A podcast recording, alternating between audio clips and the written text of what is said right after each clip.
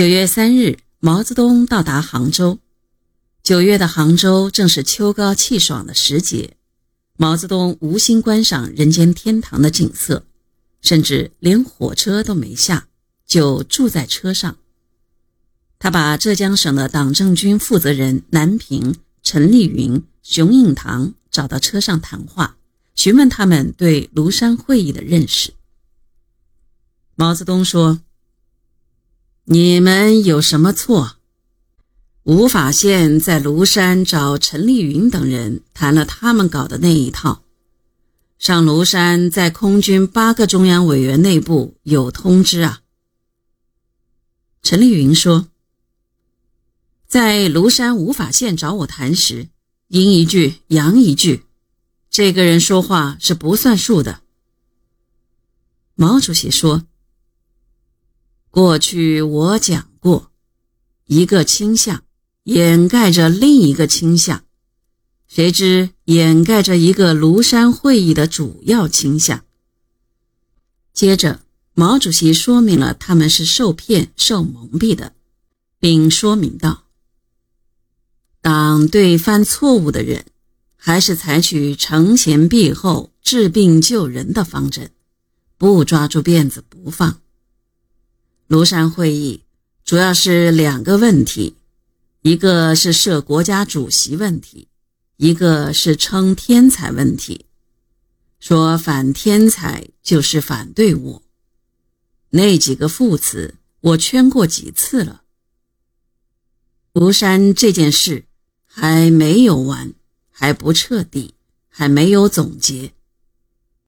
毛泽东南下，林彪也很清楚，与庐山会议有关，也与自己有关，因此他千方百计去刺探毛泽东的行踪和毛泽东同各地负责人的谈话内容。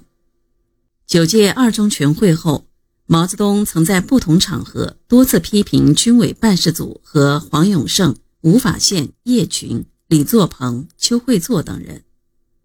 周恩来在一九七一年四月的批陈整风会上也给他们定了信，指出黄、吴、叶、李、邱在政治上犯了方向路线错误，组织上犯了宗派主义错误，希望他们实践自己的声明，认真改正错误。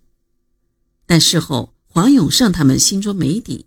不知此事是否就此了结，担心在九届三中全会上会把他们的问题端出来，因此他们对毛泽东的行踪和言行十分留意。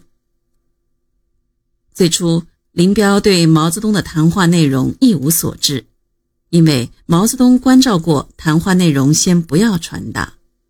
直到毛泽东去南方二十天后，也就是九月五日。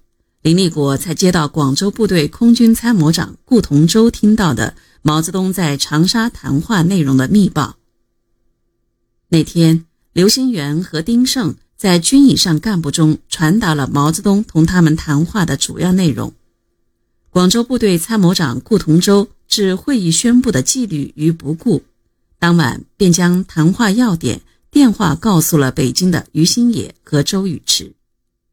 于新野连夜整理出电话记录稿，交周宇驰于六日飞往北戴河，将记录稿交给林彪、叶群、林立果。顾同舟还把毛泽东的谈话内容整理成一份长达五十页的记录稿，让他的老婆以去北京治病为名，九日坐飞机到北京，交给周宇驰和林立果。林立果得知顾同舟密报的消息后，称赞顾同舟说。